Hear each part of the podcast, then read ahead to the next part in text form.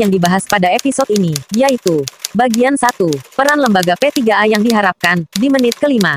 Bagian 2, Kenyataan yang terjadi pada Lembaga P3A, di menit ke-28 detik ke-30.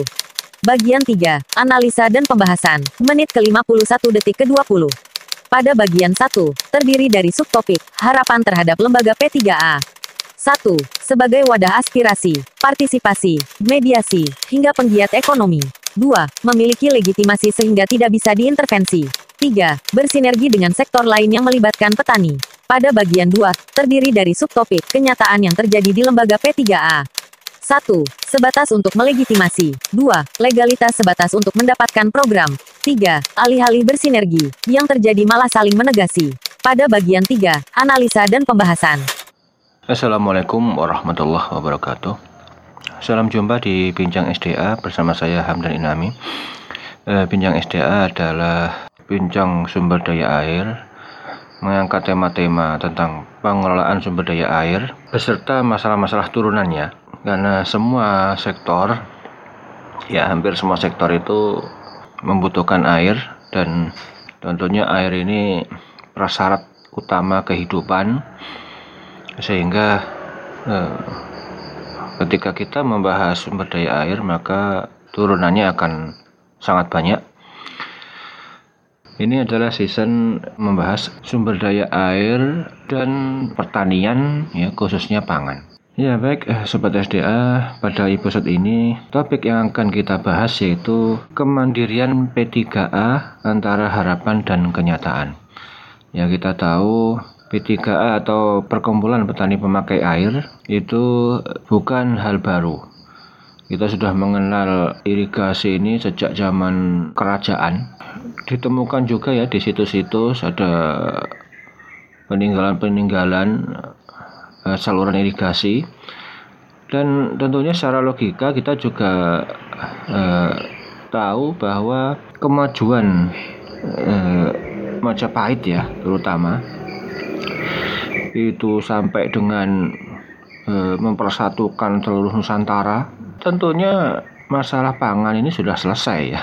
Ya nggak mungkin kalau pangan masih kesulitan kemudian bisa ekspansi begitu luasnya ya seluruh Nusantara. Ya armadanya mari apa maritimnya itu juga sangat handal Ya, jadi irigasi, ya, pengelolaan irigasi ini sudah sejak zaman dulu. Dan saya juga baca ya ini awal-awal kerajaan Singosari. Ya, sejak zaman dulu itu yang aktif itu adalah petaninya ya. Jadi dibantu dengan dari pihak kerajaan. Eh, petani bergotong royong dan secara eh, ya mungkin tenaga mereka mengirimkan kerbau, mengirimkan eh, mungkin tentara apa pasukan untuk membantu, eh, tapi semua pemikiran, inisiatif, ide-ide ini dari petani. Jadi perkumpulan petani memakai air itu bukan hal baru ya bagi kita yang agraris. Ya salah satu contoh bisa kita lihat sisa-sisa kerajaan Majapahit itu lari ke ke Bali ya. Jadi mereka di sana kita lihat di Subak itu sangat maju. Ya itulah kira-kira bahwa warisan leluhur itu perkumpulan petani pemakai air itu bisa dilihat di Subak itu yang sudah warisan nenek moyang. Itu ya betapa sebuah kearifan lokal yang sangat bagus ya. Itu jadi ketika kita berbicara P3A harapan kepada P3A yang saat ini sedang dicanangkan ya, itu tidaklah berlebihan menurut saya ya. Jadi pemerintah berharap P3A lebih aktif, lebih apa lebih proaktif, partisipatif itu sebenarnya tidak over ekspektasi, sangat wajar. Karena itu bisa itu dulu bisa dan seharusnya di era seperti ini ya semakin maju, teknologi juga semakin maju, manusia juga semakin tahu mencari informasi lebih mudah, ini seharusnya gampang. Ya, nanti akan kita bahas bagaimana bias antara harapan dan kenyataan ini.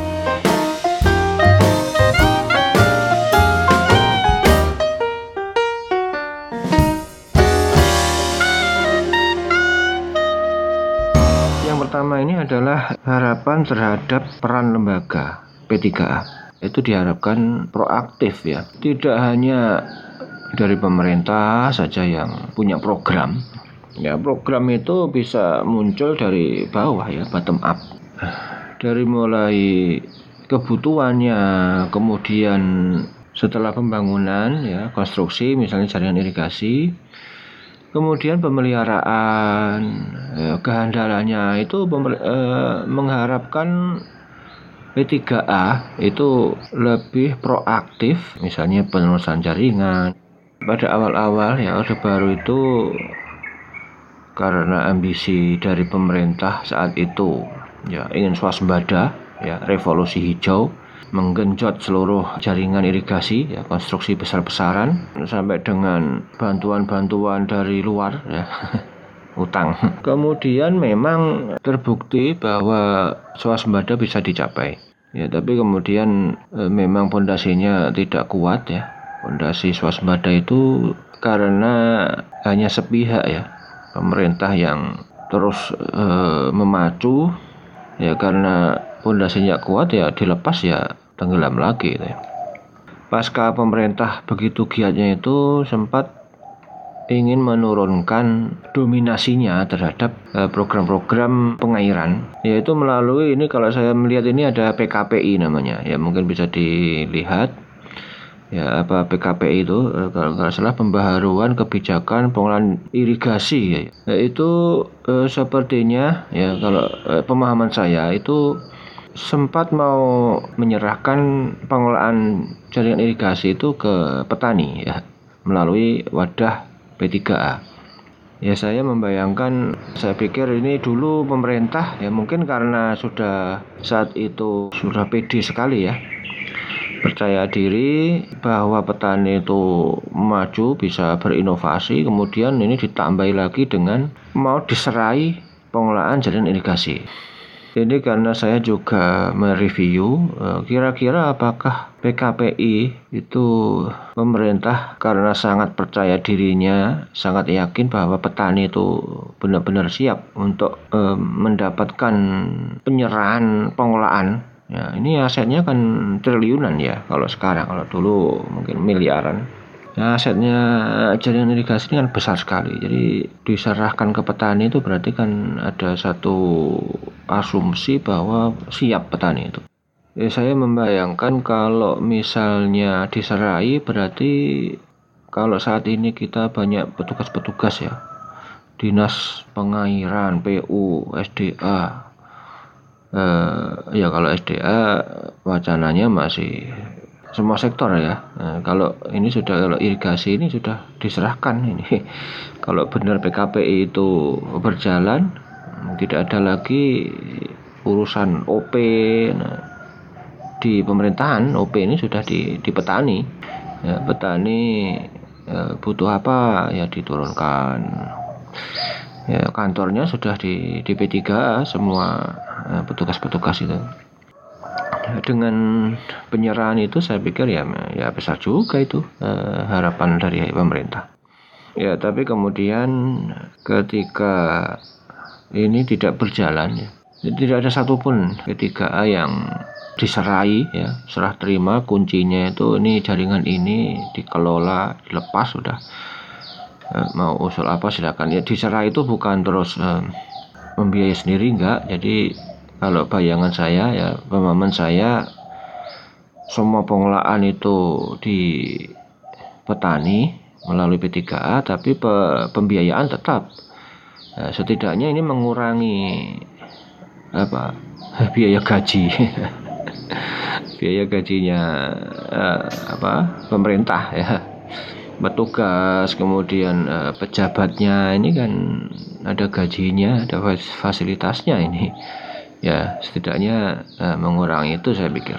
Ya jadi tetap pembiayaan dari pemerintah. Tapi kemudian karena tidak berjalan P3A ini minimal ya diharapkan bisa menjadi wadah aspirasi petani. Episode yang lalu sudah kita bahas bahwa pengelolaan jalan irigasi itu menuntut partisipasi aktif dari petani ya melibatkan petani dari mulai perencanaan ya. Pelaksanaan monitoring evaluasi itu adalah peran aktif dari petani.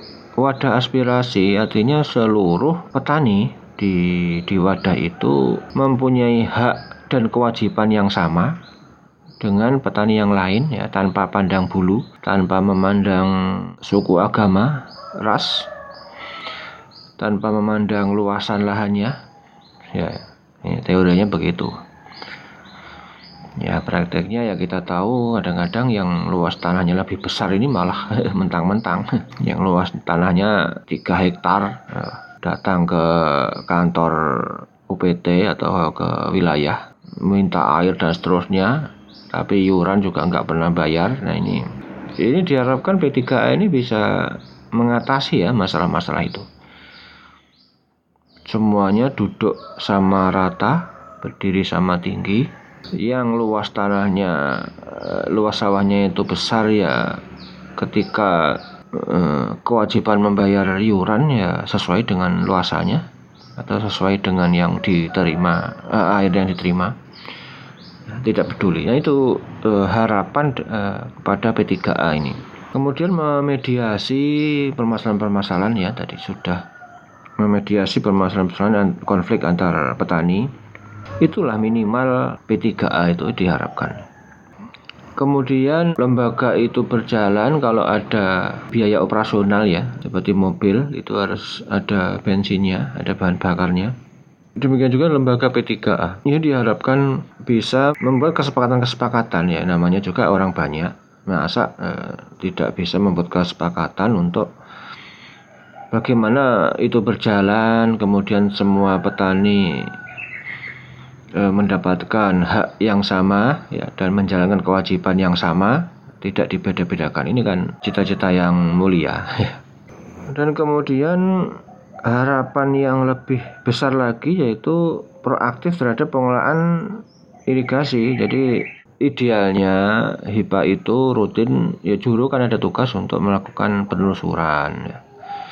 Karena dari bangunan utama dari bendung ya sampai dengan petak tersier ya bendung prim, saluran primer sekunder kemudian sampai dengan di pintu sadap tersier plus 50 meter saluran tersier Ya mengharapkan P3 itu aktif turut serta melakukan penelusuran ya. Jadi tidak hanya petugas saja yang turun menelusuri jaringan ya kalau ada kerusakan, ada bolong-bolong, tapi petani itu yang lebih aktif ya. Ya sebenarnya kan ya wajar lah kan ya. Orang dilayani itu kan menyambut dan memudahkan urusannya itu. Ya, saya pikir wajar ya, ya terkopoh-kopoh oh, ya ya ya ya saya pikir wajar uh, ketika petani proaktif kemudian kalaupun juru nggak bisa ya sudah biar saya aja. Lah itu seperti itu ya. Harapannya seperti itu kira-kira dewasa ini kan perlu kita ketahui ya sumber daya manusia di pengairannya itu semakin menipis ya. Juru itu dulu ada beberapa punya beberapa pekarya PPA sekarang ini Juru ini sudah diedel sendiri ini. Ya sakti ini. Ya sekarang kalau tiap triwulan harus keliling penuh ini kan kayaknya ya berat lah ya. Ya kecuali kalau ada jalan raya itu naik sepeda motor. Ini kan harus jalan kaki bahkan sampai di bukit apa ya di di pinggir-pinggir hutan. Harus melompati ini. Jadi kan ini berat sekali ini ya, kalau kalau dilakukan sendirian oleh juru. Itu harapannya kepada P3A bisa terlibat aktif dalam penelusuran jaringan. Nah, yang lebih lagi yang diharapkan lagi, ya ini ini harapan yang agak-agak tinggi nih. P3A mampu um, merintis atau mengembangkan, mengelola lembaga ekonomi. Nah, ya kalau saya kadang-kadang ini ini kayak berlebihan ini ya. Ya kenapa berlebihan? Ya saya pikir kan mengelola air aja sudah cukup lah ya. Bisa mengelola jaringan irigasi itu sudah itu sudah bagus ya. Ya dengan mengelola lembaga ekonomi itu sebenarnya sudah sudah peran-peran yang plus. Peran plus-plus. dari uh, eh, P3 karena uh, apalagi sekarang itu semacam ada dana desa ada BUMDes ya. Jadi masyarakat desa itu didorong untuk memiliki eh, badan usaha milik desa eh, aktif di sana. Ini kan sebenarnya eh, kemudian ada belum lagi aktivitasnya Poktan ya, Gapoktan. Kemudian ya masa eh, P3A mau tidak melihat itu ya. Saya pikir urusan sunnah saja ya. Eh, kalau misalnya sudah ada bumdes, ada koperasi, ya diharapkan ya itu yang didukung ya disatukan fokus pada satu lembaga semuanya mendukung. Ya, semakin besar skala kan kosnya kan semakin rendah dan berdampak pada harga jual ya harga produknya itu bisa lebih murah bisa ditekan. Ini prinsip-prinsip usaha. Ya kecuali kalau ya, mungkin namanya usaha kadang-kadang ada persaingan Ya, kemudian ada bumdes yang ada yang tidak tercover di satu bumdes itu kemudian bikin atas nama ya, P3A ya bisa jadi akan seperti itu ya. Ada peluang-peluang untuk eh, membuat satu usaha tandingan eh, dengan atas nama lembaga yang lain lagi. Peran dari lembaga P3 ini diharapkan ya mulai dari menjadi wadah petani kemudian um, sampai dengan peran aktif dalam hal pengelolaan jaringan irigasi dan sampai dengan bahkan sampai inisiatif untuk merintis mengembangkan lembaga usaha ekonomi. Wah ini kira-kira begitu.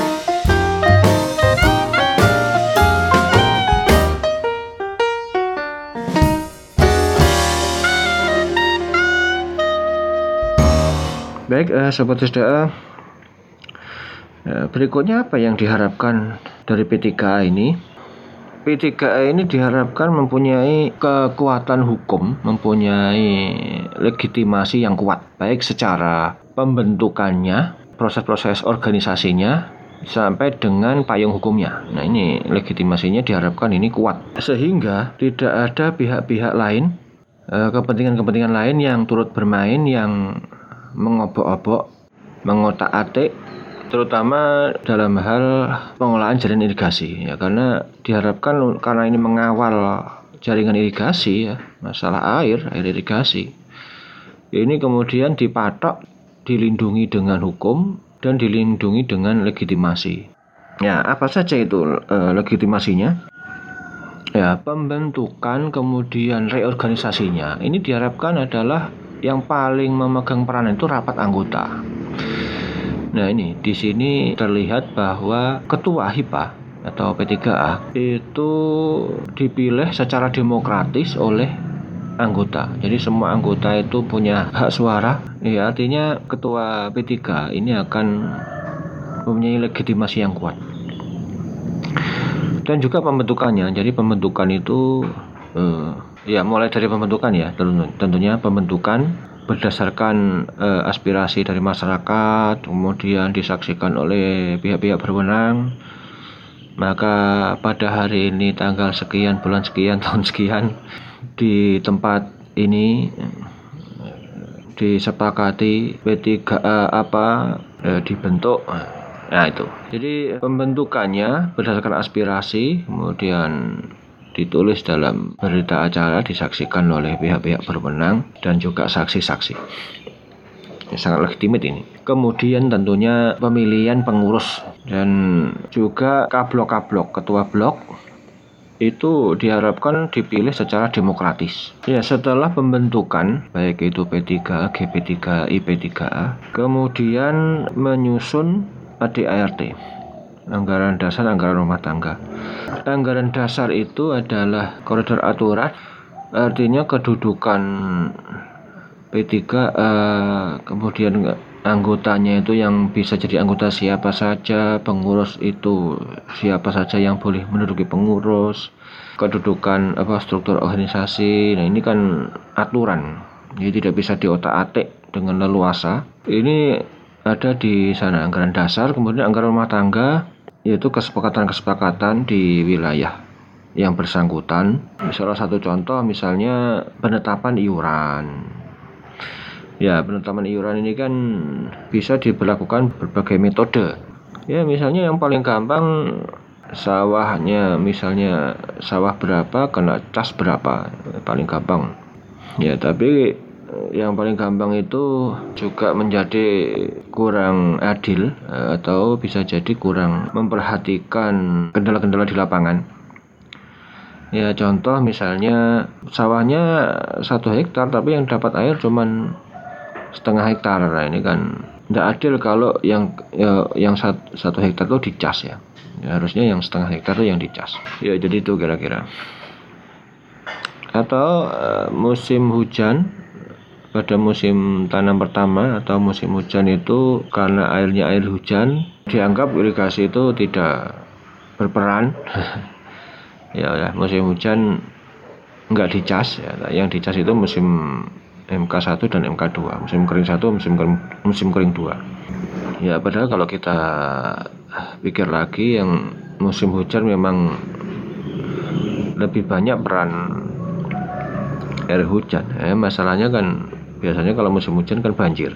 Jadi kerjanya irigasi ini bukan mengalirkan air tapi meng mengendalikan banjir. Ini kerja juga sih. Ya itu kira-kira ya, ada yang karena ada yang seperti itu. Musim hujan nggak dicas panen ya biar aja panen. Ya memang kadang-kadang musim hujan itu kejatuh. Ya itu pertimbangannya barangkali ya.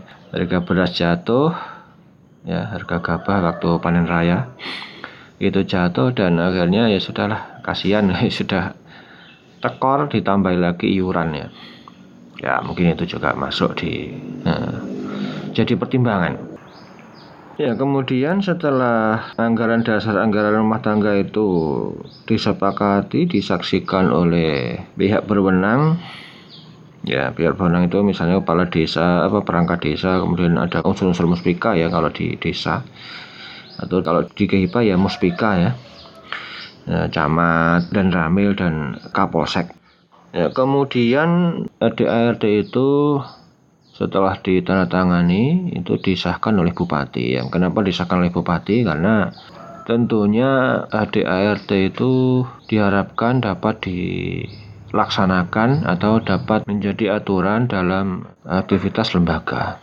Eh, supaya itu mempunyai gigi punya kuku yang tajam ya kemudian ada disahkan oleh bupati. Ya untuk misalnya ada pelanggaran ada eh, di situ disebutkan tidak boleh mengambil air di luar sadap yang melanggar kena sanksi ya, antara sanksi kewajiban iuran dan seterusnya itu untuk menegakkan ya, aturannya itu bisa lebih kuat begitu kira-kira.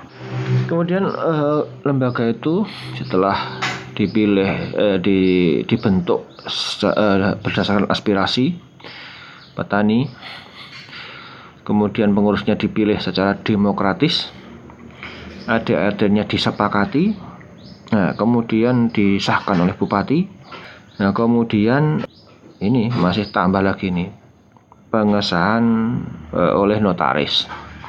Ya ini ya katanya kalau dengan notaris eh, lembaga ini punya kekuatan hukum ya karena ini notaris ini kan bagian dari Kementerian Hukum dan HAM.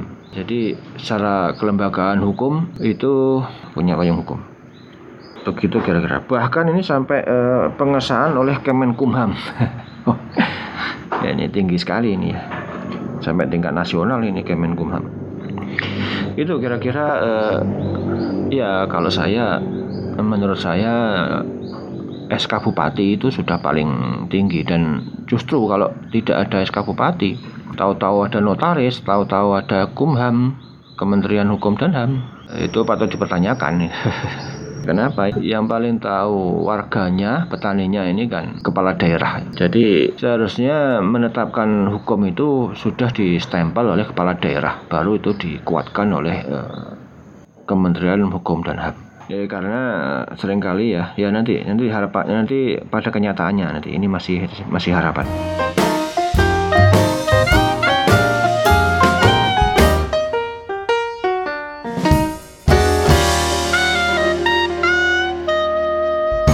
Oke, eh, seperti sudah kemudian harapan berikutnya ke lembaga P3A itu eh, mengenai tentang pemberdayaan atau pembinaan lah ya. Eh, namanya bisa pembinaan atau pemberdayaan. Itu bisa berjalan komunikasi yang baik dengan pemerintah. Karena HIPA ini atau P3A itu adalah petani. Di samping beliau sebagai pengurus P3A yang mengurusi air juga eh, terlibat juga di kelembagaan Poktan Gapoktan. Ada lagi Pokdakan kelompok budidaya ikan kelompok peternak, kelompok um, petani hutan, kelompok petani perkebunan. Ini komunikasi ini harusnya uh, bisa berjalan dengan satu ya tidak masalah, nggak harus satu nama ya. Misalnya ya podakannya jalan, uh, P3A-nya jalan, Poktanya jalan, ya tidak masalah. Artinya saling tahu, ya, bukan tidak tahu. Jadi pertanian, PU pengairan, eh, peternakan, perikanan, perkebunan itu bisa e, bersinergi. Ya itu tuh bersinergi. Tidak tutup mata dengan program lain. Ya nanti nanti di di, di kenyataannya jadi bisa bersinergi sehingga e, saling melengkapi. Ya misalnya ini contoh ya, program misalnya peternakan e, kemudian dipandu dia dipadu dengan program misalnya tanaman pangan atau hortikultura eh, di mana eh, limbah-limbahnya hortikultura itu limbah limbah tanaman lain itu misalnya limbah tanaman jagung atau kedelai bisa untuk pakan ternak. Nah, ini kan sinergi ya. Ya itu kira-kira contoh. Juga dengan pemerintah misalnya yang mengurusi desa. Ini undang-undang desa ini kan sudah ada. Desa itu digenjot dipacu untuk uh, lebih berdaya. Nah, desa ini kan biasanya kan umumnya banyak petani ya. Entah petani ternak petani ikan petani tambak petani ya, tanaman pangan hortikultura perkebunan ya petani secara umum ini kan biasanya banyak nah ini bisa bersinergi dengan uh, program-program pemerintah desa. Ya dalam hal ini di Pemasdes, Dinas atau DPMD, Dinas Pemberdayaan Masyarakat Desa. Di sana ada dana desa yang luar biasa besarnya. Ada DD, ada ADD, ada program-program BUMDes, ada program lumbung pangan, ya macam-macam. Nah ini ya bersinergi lah ya masa ya ini ya harapannya harapannya bersinergi. Ya bisa bersinergi. Eh, petani ketika uh, overstock panen raya masuk lumbung desa nanti di paceklik uh, bisa punya stok stok pangan di desa. Ya itu kira-kira harapan dari P3A yang terkait dengan keberadaannya di desa dan juga lembaga-lembaga uh, lain dari sektor lain.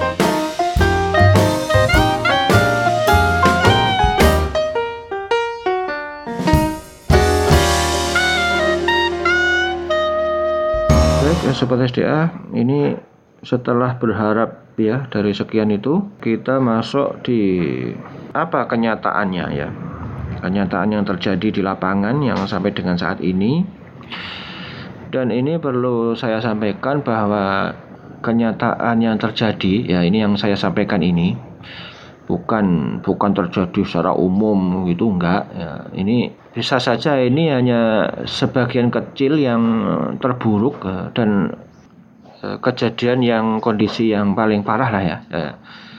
Harapannya ketika disampaikan kondisi ini kan semuanya potensinya bisa begitu ya. Ya bisa harapannya begini tapi bisa saja terjadi keadaan yang parah ya ya dengan kita memahami oh ternyata dengan perlakuan ini bi, uh, bukannya membaik tapi bisa saja terjadi seperti itu yang yang buruk ya.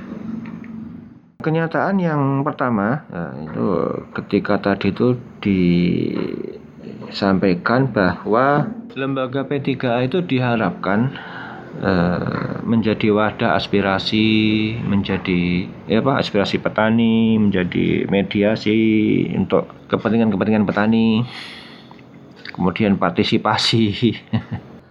tapi ini yang terjadi eh, bukan seperti itu tapi ya masih menjadi lembaga yang lagi untuk melegitimasi kepentingan yang lain. Ya, e, melegitimasi maksudnya tidak hanya untuk kepentingan yang lain, tapi ketika, ketika tidak belum berdaya ya, ketika lembaganya belum berdaya, ya beberapa tahapan-tahapan pengelolaan irigasi itu ya dikerjakan biasanya oleh juru ya bapak-bapak dari OPT, Korsda atau pengamat mungkin paham ya karena P3A-nya tidak berdaya, eh, tidak ada kepedulian, kemudian ya sudah dibuatkan ya usulan RTT, kemudian eh, baku sawah, es itu macam-macam itu. Kemudian ya ini Pak teken teken teken ya tinggal teken aja nih. ya tidak apa-apa. Jadi uh, setidaknya uh, setelah diteken kan kalau nanti di kemudian hari ada uh, apa namanya ada protes-protes kan uh, ini ada tekennya ini kan. Ya itu kira-kira. Jadi masih hanya sebatas untuk me mengesahkan mengesahkan tahapan-tahapan pengelolaan irigasi.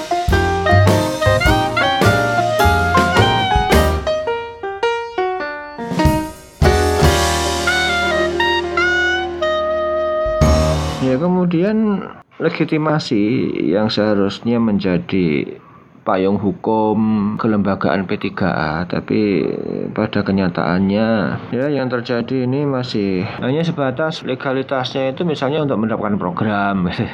Ya jadi ada program bantuan kemudian wah ini bu ini P3A-nya harus apa harus ada notarisnya ngurus notaris gitu. Jadi hanya sebatas untuk nah ini yang yang kadang-kadang yang saya agak kurang sependapat ya itu ada program itu yang diminta adalah pengesahan notaris sampai dengan Kemenkumham ya.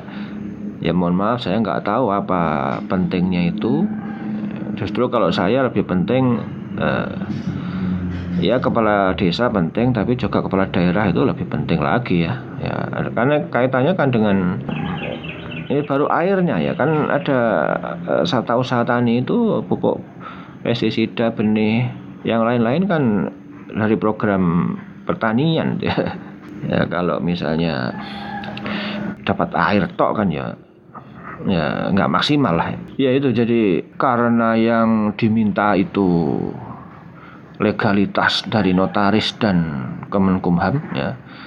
Kemudian eh, P3A itu di dibuatkan nah ini dibuatkan legalitas ya untuk mendapatkan program itu. Nah ini sudah nggak nggak nggak sesuai dengan harapan dan bahkan ada yang terjadi ya, yang terjadi P3A yang eh, yang selama ini bekerja dengan pengairan ya PU dengan petugas irigasi di wilayah itu malah ditinggalkan. Karena kepentingan misalnya dari kepala desa eh, koneksinya di tingkat atas eh, kemudian mendapatkan umpan lambung maka ditunjuklah ad hoc ditunjuklah ad hoc untuk mendapatkan program itu dibuatkan legalitas. Aduh itu sudah.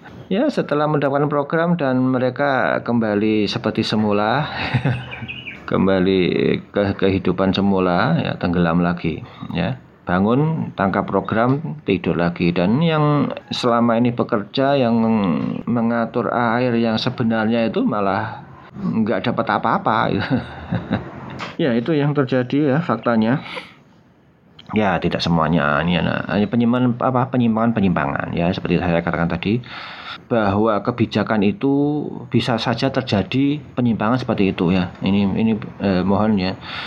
Nah, bisa di review ya coba ya dikaji.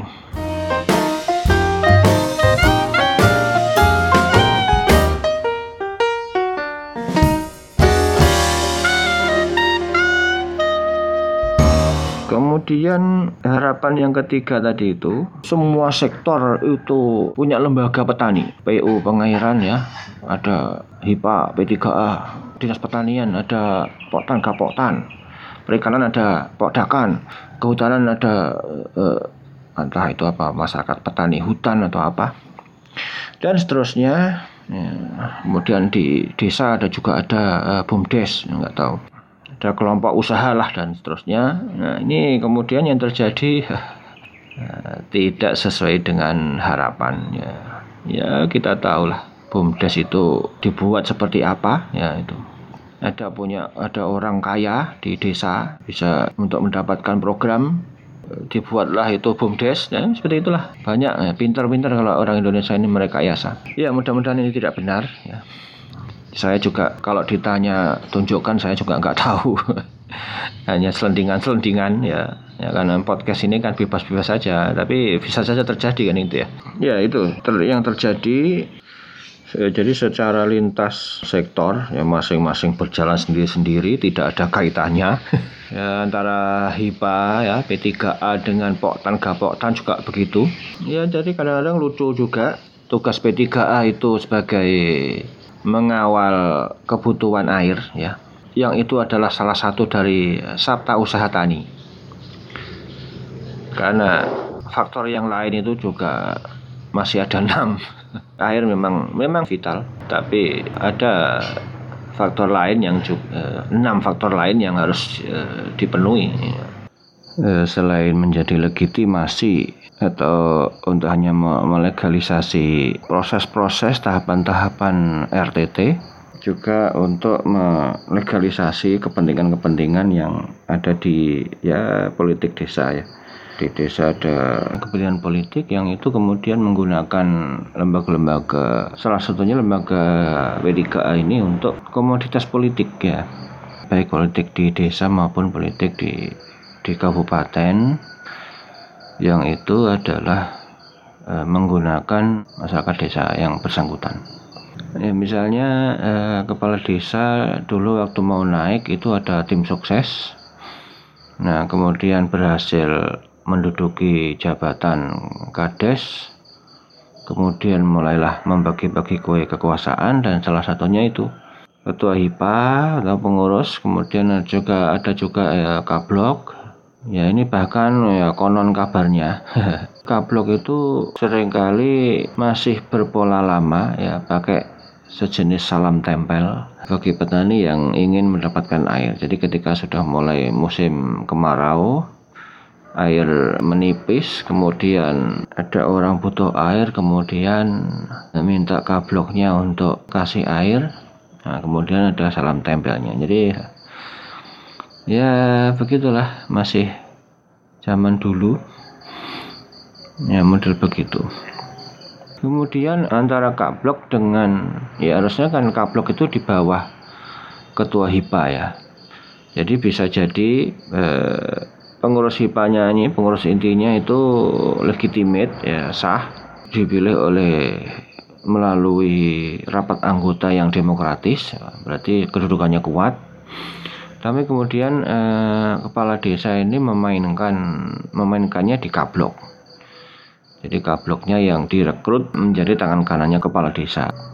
Ya, sehingga kablok itu bukan ke HIPA tapi ke kepala desa. Ya, ini bisa terjadi dan ada yang memang terjadi ya dulu ya nggak tahu sekarang ya akhirnya bisa terjadi keuangan HIPA ini tidak ada nol tidak ada saldo yang masuk karena iuran tidak jalan katanya tidak jalan. Tapi kablok ya dapat uh, lempar-lemparan amplop ya untuk ya ini ini yang bisa jadi ini ya sangat wajar lah ya kalau ini kan air ini kan tidak bisa ditawar-tawar lagi.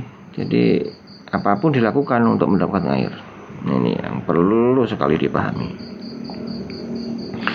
Sehingga kalau tidak diatur tidak ditertibkan ya itu akhirnya terjadi seperti itu. Dan bisa jadi ya kablok ini juga setor ke kepala desa ya. Ya mudah-mudahan eh, sobat SDA yang mendengarkan di sini baik pengurus eh, HIPA atau kepala desa dan perangkatnya dan peserta kablok-kabloknya itu bukan bukan yang seperti itu ya. Ya harapannya iuran seberapapun dari anggota anggota HIPA itu masuk ke bendahara dan kemudian ada laporan ada saldonya eh, ada laporan keuangannya nanti ketika dimintai pertanggungjawaban ya ada untuk bersih-bersih saluran ya, konsumsi ada untuk beli semen itu ada itu yang eh, yang tadi harapannya itu seperti itu ya.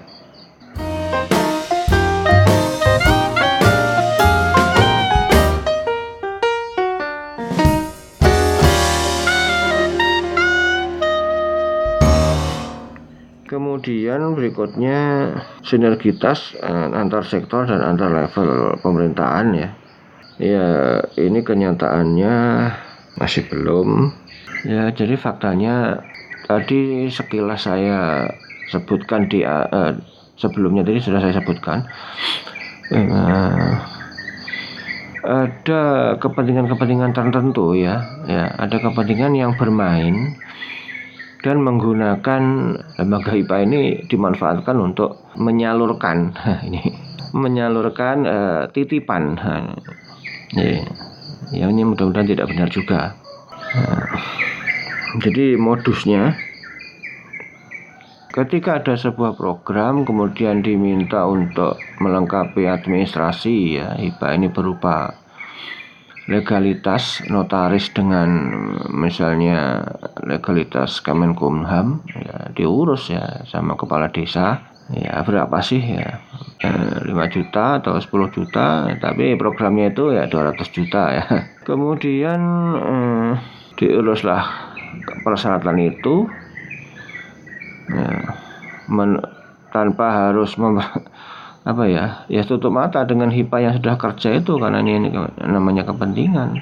Begitu sudah didapatkan ya bisa terjadi satu desa itu ya yang di Jawa Timur kan satu HIPA tunggal ya satu desa satu HIPA ya bisa terjadi ada dua HIPA dan kedua-duanya ada akta notarisnya ya sangat bisa terjadi kenapa tidak? Notaris kan tidak tahu tentang pengelolaan irigasi ya. Siapa yang datang akan dilegalkan karena itu tugasnya notaris melegalisasi sebuah perkumpulan. Nah, bentuk-bentuk perkumpulan apa saja persyaratannya apa pengurusnya siapa udah dilegalkan.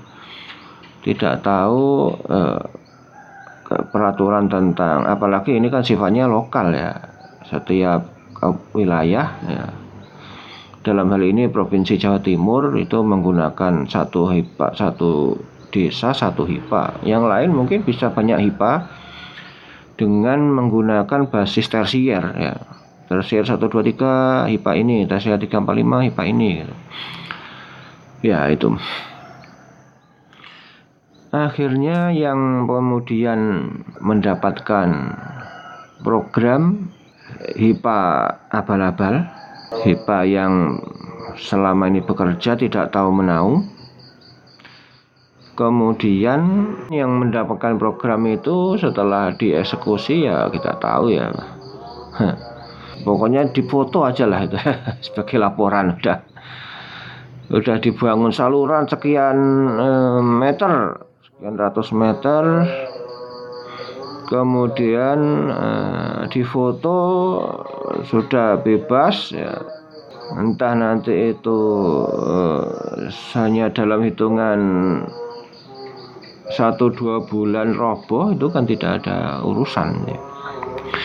yang penting yang tadi mendapatkan umpan lambung itu sudah masuk pundi-pundi ya ini kalau diterus-teruskan ini Aduh, ini apa-apaan ini ya. Jadi saya menyesalkan sekali ketentuan-ketentuan itu, praktek-praktek itu, modus-modus yang menggunakan lembaga P3A bukannya mensupport ya, mendukung pengelolaan ya kinerja pengelolaan jaringan irigasi itu malah justru merusak.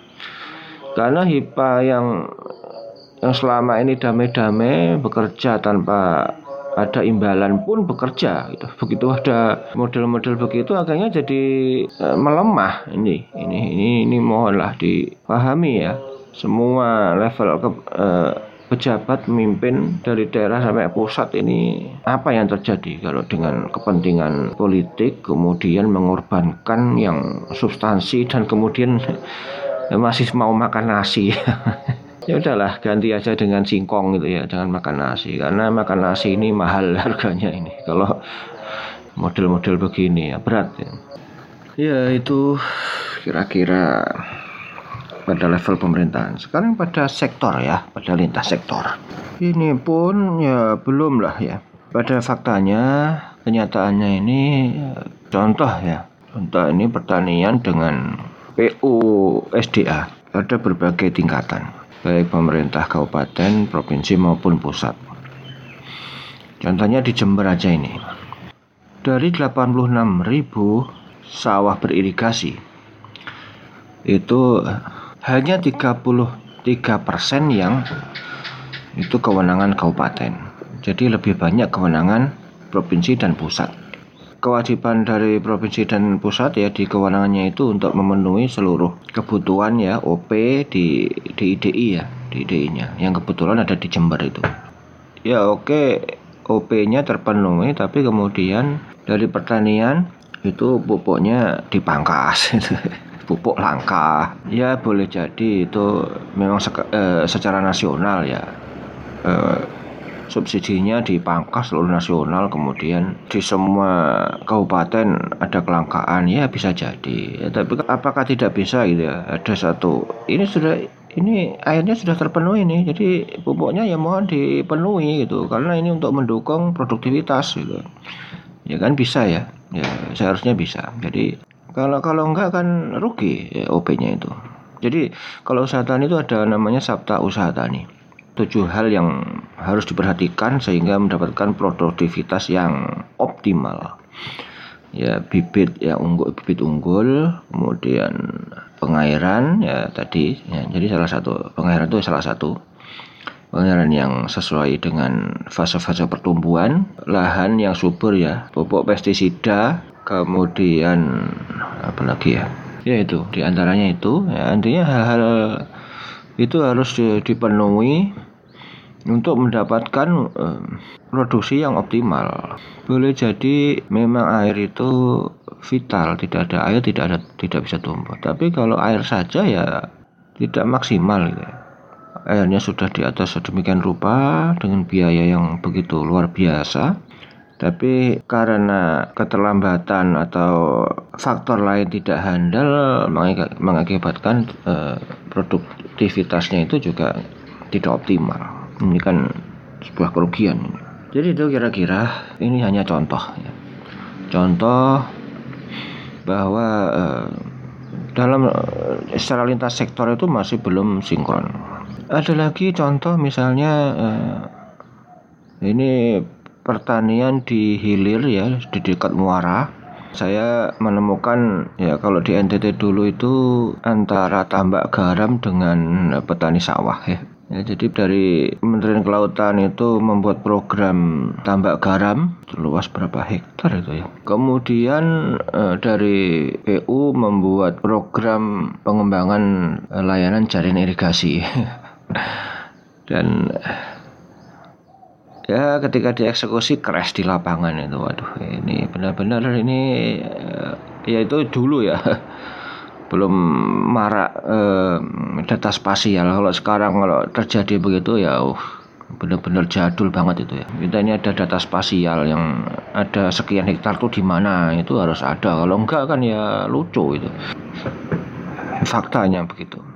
Antara antara sektor aja ini enggak, enggak sinkron kalau di Jember ini ya ada potensi ada petani tambak dengan petani sawah. Petani tambak itu butuh salinitas ya katanya. Air laut itu masuk sekian satuannya itu. Kemudian kalau petani sawah itu sedikit pun itu akan merusak ya. Sedikit air masuk yang eh, air laut itu masuk ke sawah itu akan menghancurkan eh, tanaman padi. Kemudian dulu belum ada tambak ya petani tambak dibangun klep. Jadi klep itu kerjanya air yang dibuang ke laut itu ketika air laut pasang tidak akan balik ke ini ke muara ya ke lahan sawah. Nah tapi kemudian karena ada petani tambak di sana membutuhkan air pasang yang bisa masuk ke tambaknya itu akhirnya di jebol lah itu beberapa pintu ya tidak semua. Yang pertama nego-nego itu ada eh, dua pintu yang boleh dijebol tapi kemudian nambah lagi. Di luar kesepakatan jebol lagi mungkin kurang ya dijebol lagi. Ya ini um, ada potensi yang tidak sinkron dan bukannya tidak sinkron ini malah saling menegasikan saling meniadakan. Nah, jadi harus ada kebijakan ini harus kebijakan uh, yang mana yang mau difokuskan uh, yang A apa B gitu ya. Ini memang harus memilih atau memang harus ada satu pembagian wilayah yang mana A yang mana B. Jadi tidak bisa ber, bersatu ini tidak bisa. Karena kriterianya persyaratannya itu e, beda banget. Ini malah dua-duanya bisa tidak optimal ya. Sawah tidak optimal tambah tidak optimal. seperti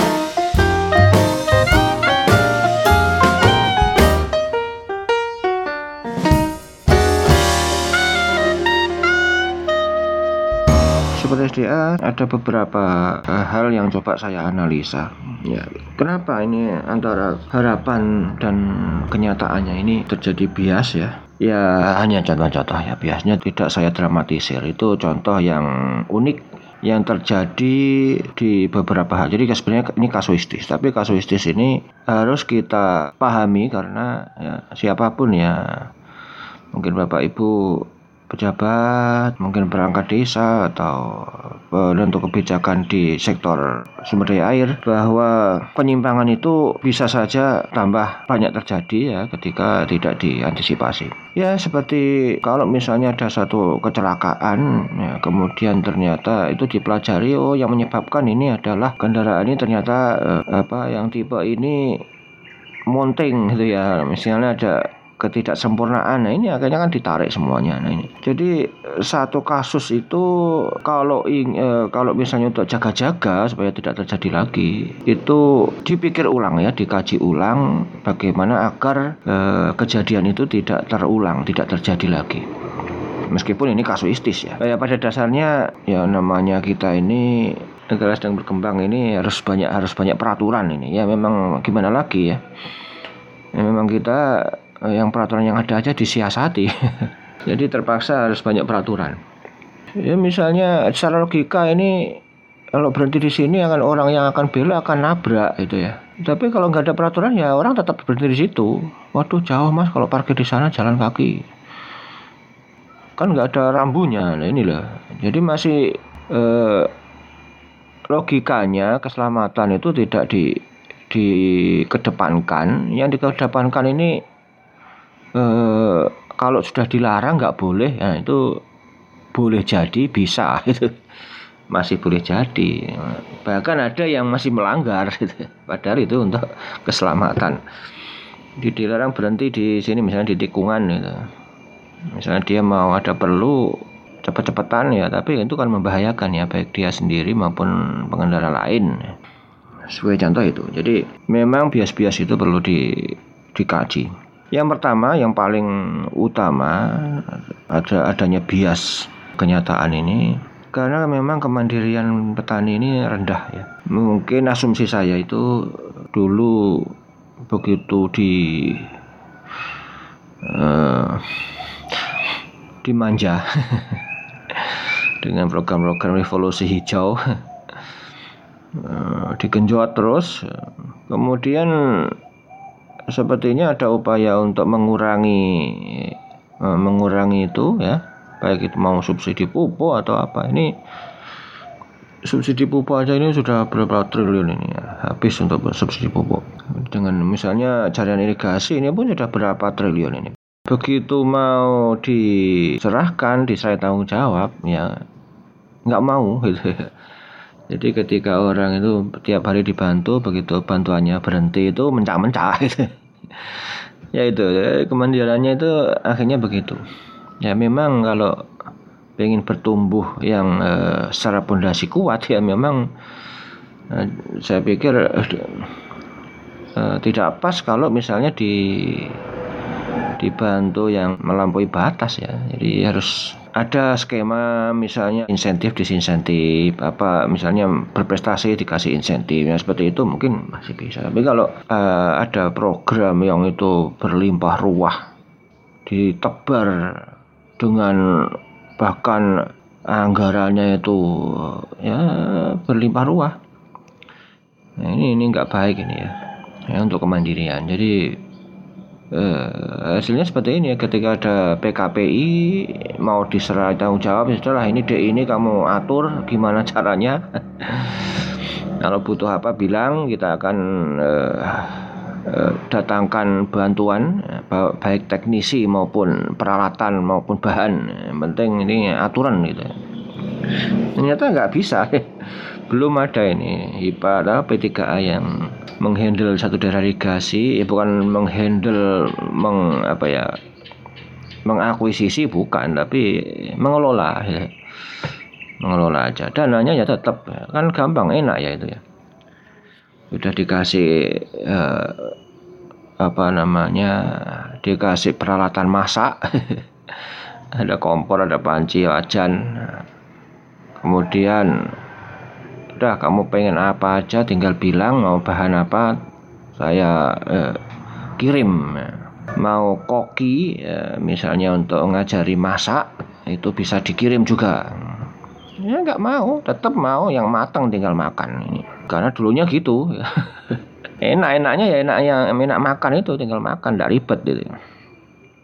Nah itu kira-kira. Jadi eh, bagaimana nanti itu caranya ini mandirikan ini ya, coba ya kita nanti pikirkan lah berikutnya eh, ya memang petani eh, bertani itu seolah-olah memang tidak punya pilihan. Karena memang eh, punyanya itu adalah lahan yang eh, sepeta itu eh, ya yang petani gurem ya. Ya mending kalau ada eh, sepeta sawah ada yang nggak punya kemudian bisanya ya eh, misalnya buruh tani ya itu dijalani tapi kemudian ya wanti-wanti pada anaknya disekolahkan tinggi jangan sampai jadi petani seperti bapaknya Nah, eh, akhirnya ada keterputusan generasi. Jadi bapaknya pendidikannya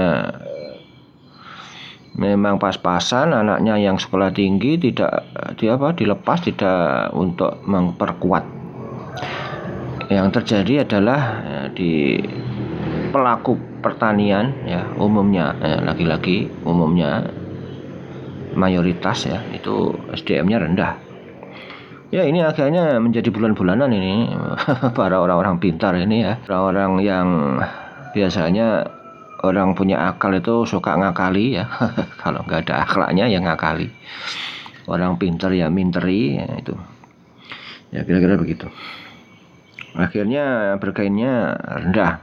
Dan kemudian dukungan pemerintah juga saya pikir belum maksimal ya. Jadi ketika panen raya harga jatuh. Ya ini nggak tahu bagaimana caranya. Ini masih ada banyak pemain-pemain ada yang main-main stok. Ya kalau gabah dijualnya murah. Ya kalau beras nggak tahu kok orang beli beras kok tinggi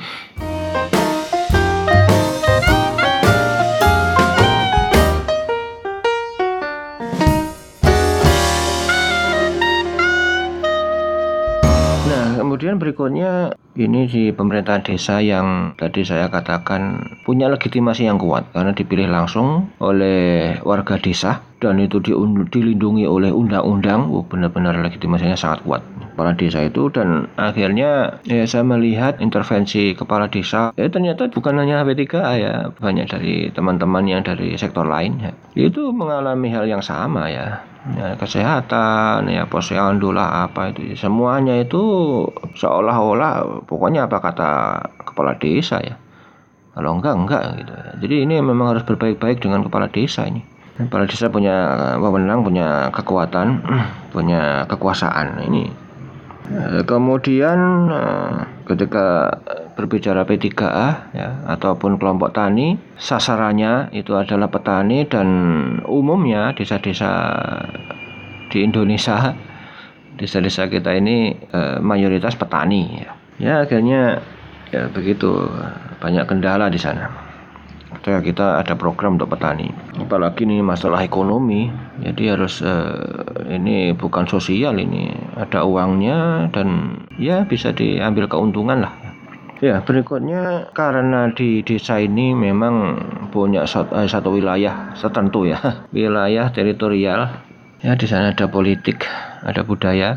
Satu contoh ketika kepala desa mau naik itu ada tim suksesnya dan ini namanya politik hanya ada dua macam pilihan eh, balas jasa atau balas dendam. Ya kemudian ada balas jasa si tim suksesnya dibagi-bagi kekuasaan. Ada yang kablok ada yang ketua HIPA nah sekali. Ya itu akhirnya terjadilah intervensi yang kuat dari kepala desa. Karena apa? Ya wilayah kerjanya HIPA ya yang di Jawa Timur. Itu satu frekuensi dengan desa. Itulah akibatnya. Kemudian satu hal lagi eh, kepala desa itu butuh namanya free will. Butuh sebuah roda bebas, butuh tangan kanan yang itu mobilitas tinggi. Biasanya ini adalah kablok. Nah ini kablok ulu-ulu itu mobilitas tinggi karena menyelusup sampai ke desa-desa sampai ke pelosok-pelosok ya dusun-dusun. E, dalam rangka untuk misalnya mengatur air ya mengatur air ini bahkan kan nggak hanya rumah-rumah bahkan sampai sawah-sawahnya ini. Ini sangat tinggi mobilitasnya. Dan itu mobilitasnya itu yang kemudian dilirik sebuah potensi e, dari kepala desa misalnya untuk mengumpulkan e, pajak itu Ya sebenarnya bisa ya. Uh, itu berbagi apa ya bekerjasama bisa ya. Kablok tetap HIPA tapi tugas-tugas uh, misalnya kepala desa perlu ya ulu-ulu. Kemudian ada ya tugas untuk menarik pajak ya sebenarnya bisa saja. Tapi kemudian eh, pertimbangan tertentu eh, tidak mau diduakan. Para desa tidak mau diduakan harus setia dan taat. Nah itu. Kemudian berikutnya pengelolaan irigasi ini ya punya kewenangan untuk ngatur air itu kan sangat strategis. Nah ini siapa yang tidak tergiur untuk memainkan. Kalau punya kekuasaan ya itu itu bisa dimainkan itu. Uh, untuk menyangsi orang, oh, kamu nggak nurut tak tutup airmu itu uh, untuk menarik uang bisa. Kalau mau kasih uang uh, bayaran sekian bisa aja. Ini sangat strategis orang karena butuh sekali ya. Yaudah yaudah yaudah kasih. Ini uh, sangat strategis. Ya memang secara kelembagaan P3A ini bergainnya ya bergainingnya mungkin kurang kuat ya kemudian sering kali ini dilemahkan untuk kepentingan tertentu. Ya sering kali ya hanya untuk legitimasi ya, hanya untuk eh, bagaimana supaya ini bisa kemudian oh iya pakai ini aja gini. untuk akal-akalan lah. Ya. Jadi seperti itu. Hanya sebagai alat untuk melegitimasi satu kepentingan tertentu.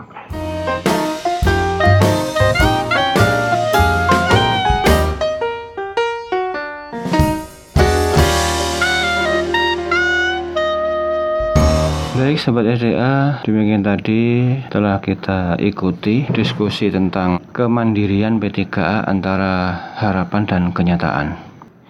Ya, ternyata kenyataan yang terjadi masih jauh dari harapan. Upaya-upaya apa saja yang bisa kita lakukan, nah itu nanti akan kita ikuti pada episode berikutnya Eh, menggagas sebuah lembaga P3A yang berdaya menuju kemandirian. E, sekilas mungkin perlu menjadi bahan pemikiran yaitu antara penguatan ya pengkondisian eksternal ya di luar lembaga P3A dan juga internal. Sesuai dengan eh, era milenial ini adalah era kolaborasi, tentu sudah tidak zamannya lagi saling Eh, bersaing, tapi saat ini eh, adalah eranya kolaborasi. Nah, bagaimana eh, semua lembaga-lembaga yang ada di desa itu bisa duduk berdampingan dan bekerja sama. Kalau perlu mau difasilitasi dengan sekber, nah, harapannya itu bisa kolaborasi itu bisa saling mengisi kekurangannya. Nah itulah akhirnya akan akan uh, menimbulkan satu kekuatan. Ya sama-sama kemudian menjadi berdaya. Ya mungkin itu yang bisa kami sampaikan. Mohon maaf apabila ada kata yang kurang berkenan. Ya, jadi tidak ada maksud sama sekali untuk mendiskreditkan ya peran pemerintah, peran eh, perangkat desa, ya pemerintah dalam hal ini pemerintah desa, kabupaten, provinsi sampai pusat tidak ada sama sekali. Ini hanya eh, sekedar pemikiran. Jadi saya juga tidak eh, mengarah pada satu eh, satu institusi tertentu ya. Jadi semua itu eh, pusat juga eh, ada ya mungkin kalau dianggap kritik ya bolehlah itu masukan itu koreksi lah gitu ya koreksi siapa tahu bermanfaat eh, juga untuk eh, pemerintah provinsi dan kabupaten juga pemerintah desa. Ya ini semua adalah eh, sumbang saran. Ya siapa tahu dari perbincangan ini bisa eh, menjadi bahan evaluasi gitu, untuk ke arah yang lebih baik. Ya, baik petaninya juga. Tidak berarti bahwa petani itu jadi objek kemudian terus dibela enggak. Jadi ada kelebihan kekurangan ini kita saling mengisi, memahami dan dengan pemahaman ini kita bergerak sesuai dengan kewenangan dan e, kemampuan masing-masing. Baik sobat SDA, sampai di sini dulu. Kritik dan saran, masukan silakan disampaikan melalui email sda@hamdan.link atau Twitter Hamdan Inami dan jangan lupa tetap ikuti terus bincang SDA harapannya mendapatkan sesuatu kehidupan yang lebih baik. Sampai di sini salam SDA.